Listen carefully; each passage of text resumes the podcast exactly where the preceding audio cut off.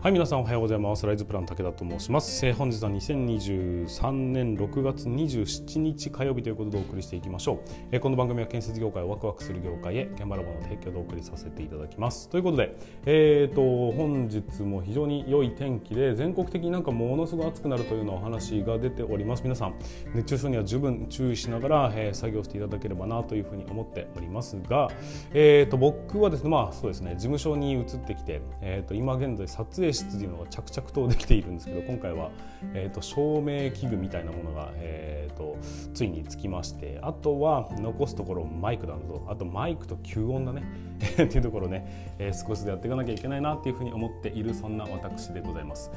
ま、ちょっとね今最近あの音声配信も含めていろんなねニュースだとかに触れる機会が多くなってきてるんですけどまあいろんな情報をね仕入れなきゃいけないなっていうふうに意識的にやってるんですが、え、僕は基本的にはその時事に関してはあんまり触れないようにしてるんです。でそれはまあ意図的にやってることなんですけども、まあ、当然ねいろんな、えー、とニュースを見ながら普通の、ね、動向だとかは見てますし、えー、例えばそうだな、えー、と YouTube で建設業関連の、えー、と情報発信をしてる方もたくさんいらっしゃるんでそういう人たちの情報はまあ逐一ねキャッチするようにはしてるんですけども僕からは、えー、と時事ネタみたいなものは基本的には話さないんですよ。でなんでかっていうと大きく2つの理由がありまして1つ目は、えー、と廃れてしまうっていうところもあるからなんですよ。僕の、まあ、配信をしている理由っていうのは僕が、まあ、今学んでいることをいずれ忘れてしまいますよねと、まあ、それもったいないよなっていうふうに思うから、まあ、微暴録的に僕が今ここにいるんだよっていうことを自分に知らしめるために発信をしてるんで、えーと、時事っていうものにはあまりね興味がないその発信することに関してはあまり興味がないよっていうのが一つになります。でそれと,、えーと僕が時事を話さないのは要は事ってねどこかの誰かが何かをしましたっていうようなニュースをまあ深掘りしますとか今何が起きてますっていうことを話していることですよね。僕はそっち側に回らなきゃいけないですよ。ありますかね？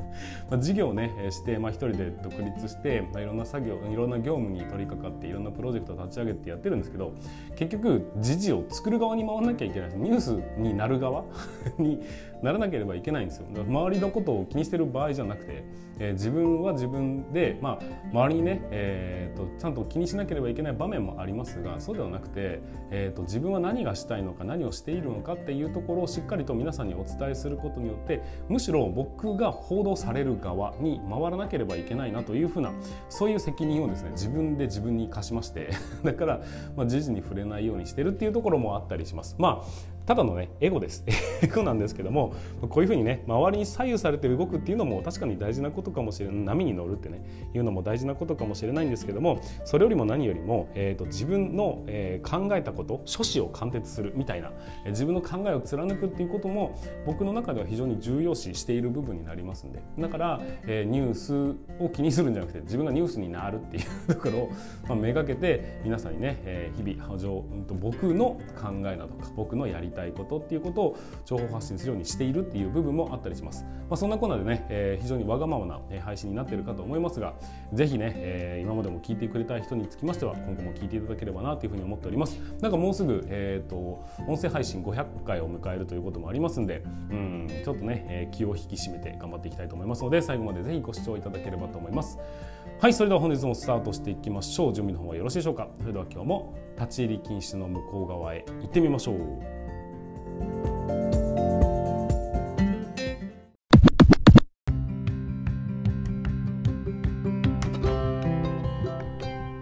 はい、皆さんこんにちは。ライズブラン武田と申します、えー、建設業を持ち上げて楽しい仕事にするために YouTube チャンネル建設業を持ち上げる TV を運営したり、現場ラボというサイトでは若手の育成、働き方改革のサポートをしたりしております。ということで本日もスタートしていきましょう。今日の本題は何かと言いますと、えー、IT 人材で建設会社の改革は進むのかというようなお話をさせていただきたいというふうに思っております。ぜひ最後までご視聴いただければと思います。えーとまあ、も 何度も何度も僕のチャンネルでは言っておりますが、えー、2024年の、えー、残業規制残業上限規制に向かって、えー、各会社はですね、えーと、いろんな施策を打ってなんとか前に進まないといけないかなというふうに、まあ、考えている方もいらっしゃると思います。その中でえーとまあ、IT ツールをね、えー、たくさん、えー、駆使して、まあ、とにかくデジタル化をすることによって生産性を向上していこうぜというようなそういう人たちも当然たくさん出てきているというふうに思います。これ自体はね、えー、特に問題のない話だと思いますしこれはどんどんどんどん進めていくべき施策だというふうには思ってるんです。ところがですね僕の耳にはこんな声も一緒に聞こえてくるんですよ。IT 人材がいないから IT ツールを導入することができない。そんな声を、えー、最近ですね結構耳にするようになってきたなというふうに思っております、えーと、結論から申し上げます。それは勘違いです。ということで、えー、と今回はですね、えー、そうやって IT 人材がいないからというところを言い訳にしてしまって結局、えー、前に進むことのうんとなんていうかな、えー、枷にしてしまうというような部分って非常に見受けられますんで、えー、もう一度考え方をちょっと改め直していただきたいというような注意喚起の意味も含めて皆さんにお伝えさせていただきたいというふうに思いますのでぜひ最後までご視聴いただければというふうに思っております。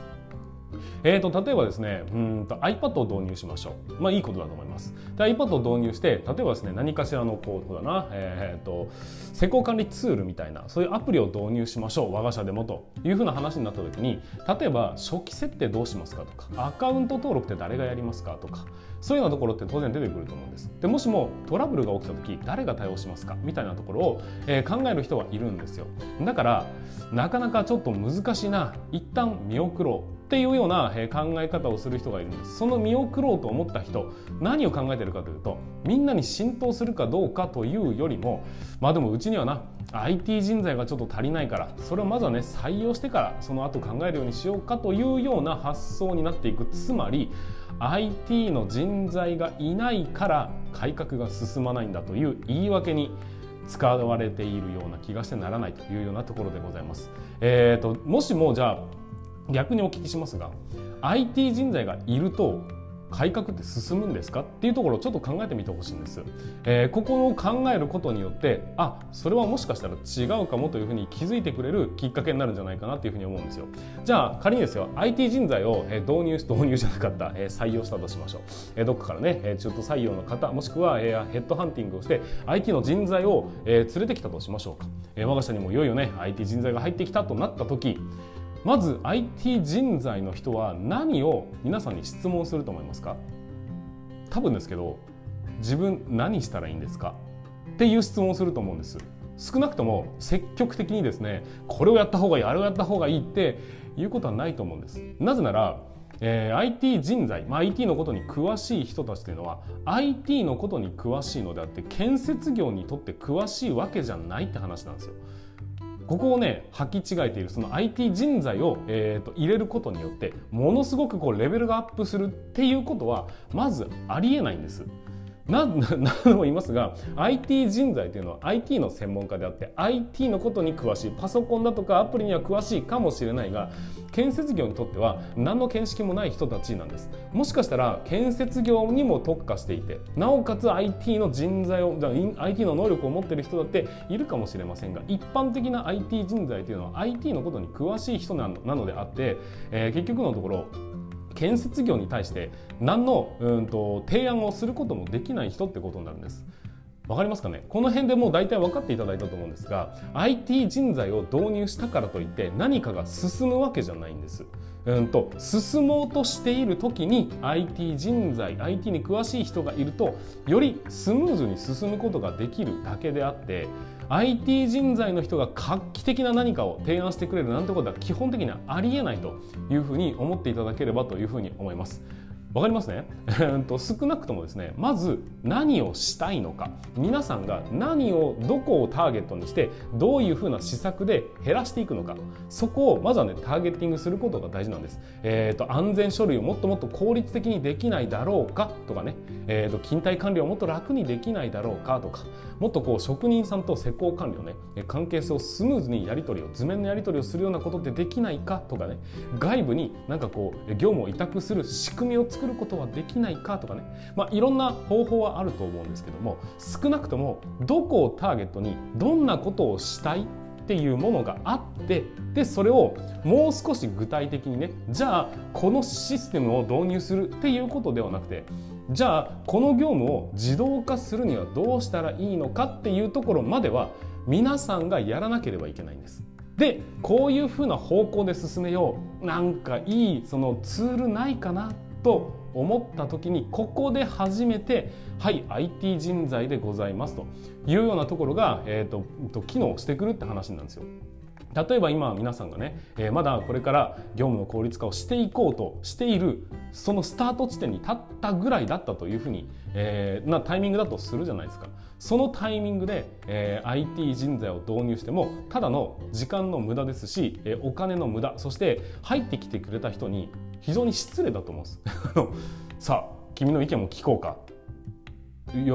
当然何やったらいいですかっていう。そうすると皆さんはなんだよなんかこう積極性がねえなと思うかもしれません。いやいや違います。分かんないです。建設業のことが何も分かんない人に対してさあ意見を言えっていうのは例えば、えーと、現場の工程会議の時に1年生にさあ君の意見を聞こうかって言ってるみたいなもんでえ分かんないですっていう答えが来るに決まってるじゃないですか。そうではなくてちゃんと土俵を整えて皆さんもね施工管理という仕事をもしもされてるんであれば、えー、職人さんに動いてもらう時にはまずはね作るでしょ土俵を。そしてしっかりとした段取りをした上でプロにはプロの仕事をやってもらう、えー、そして終わった後にちゃんとチェックをして、ね、問題ないかどうかをチェックしていくというような作業をするじゃないですか。この業務を全く同じことを、えーと効率化でもやらなければいけないってことなんです。効率化をやるために IT 人材を採用したところで結局何の意味もありません。意味もありませんし、えー、IT 人材の人たちが来るだけお金の無駄ってことになってしまうんです。宝の持ち腐れってやつですね。だからしっかりとそのための段取りが必要なんです。どこに向かっていくのかどんなことをするのかどういうところに対しての、えーと効率化を進めたいのかどんなツールがあったらいいのかその部分の具体的な案というものをしっかりとイメージした上でそこで初めて、えー、IT 人材という方にとりあえず来てもらってまずは意見を聞く。こんなことってできるんでしょうか？あだったらこういうツールがいいかもしれませんね。というふうにそこで初めて IT の知識というのが生きてくるって話なんです。なんかこう IT だとかデジタルっていう言葉を使うとなんかこう魔法のように仕事がどんどん減っていくみたいなイメージをお持ちの方がいらっしゃるかもしれませんが全然違うんですよ。アナログの作業とデジタルの作業って基本的にはやってることは一緒なんです。一緒なんです。がアナログの人は手でやるしかなかったが計算だとか、えー、一定の、うんと、同じ作業の繰り返しだとかを自動的にやってもらえるものこれが IT ツールというものになるんです。仕分けをしなきゃいけなかったですねいろんな人の意見をもらってもそれを今度は、えーと、分かりやすくまとめるみたいなところが人間がやってたところはそれは機械でもいいかもしれませんが何もないところからいきなり IT によってボーンと凄まじいものが生み出されるみたいなことってありえないんですよ。わかりますね？えーと、まずやらなければいけないことは アナログですっていうふうに僕は、ま、常日頃から言い続けているんですけどもまずは何をしたいのかどこをターゲットにしてどんな作業を減らしたいのかどの業務を減らす時にどんなツールがあるといいなっていう漠然としたイメージがあってそこで初めて具体化するっていうことになるんで IT 人材が生きてくるのであって IT 人材を採用したからといって画期的に、えーと、業務が効率化される生産性が上がっていくなんてことは基本的にはありえません。そこを履き違えてまずはね IT 人材を入れる。IT 人材がいないから私たちは業務効率化が進まないんだ。いやいやそんなことはないんです。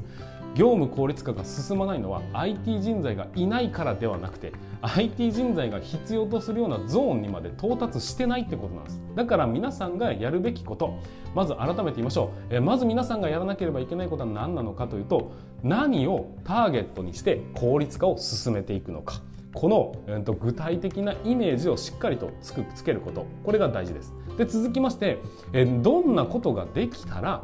その業務は減らすことができるのか。ここをもう少し具体的なイメージにしていきましょう。ここまでの,、えー、やその準備をしっかり整えた上でここで初めて IT 人材というものが役に立っていくっていうことになりますんであらかじめね、えー、これはしっかりと知っておいていただきたいなというふうに思っておりますし、えー、もう一回言います。デジタル化 IT 化は魔法ではございません。業務が消えてなくなるなんてことはありえないんです。あくまで自分たちの知見を持って建設業の知識を持って施工管理の仕事の仕方が分かっているからこそどこを効率的にすると皆さんが楽になるのかっていうところを、えーと、模索するそのための,、まあそのね、一つのツールとして IT というものがあるのであって抜本的に何かが変わらないことはありませんからね。基本的には小さいことの積み重ねによって、えーと、大きな改革っていうのが成し得るのであってこれを導入すると圧倒的に何かが良くなるなんてことはありません。まずは皆さんが結局のところ考えなければいけないんです。今の業務を見直してどこにターゲットを絞ってどこを、えーと、より良くすることによって皆さんの仕事皆さんの社員さんは楽になっていくのか。ここをまずは考えるところから始めていただきたいなというふうに思いましたので今回動画にさせていただき動画じゃないな、えー、配信させていただきました。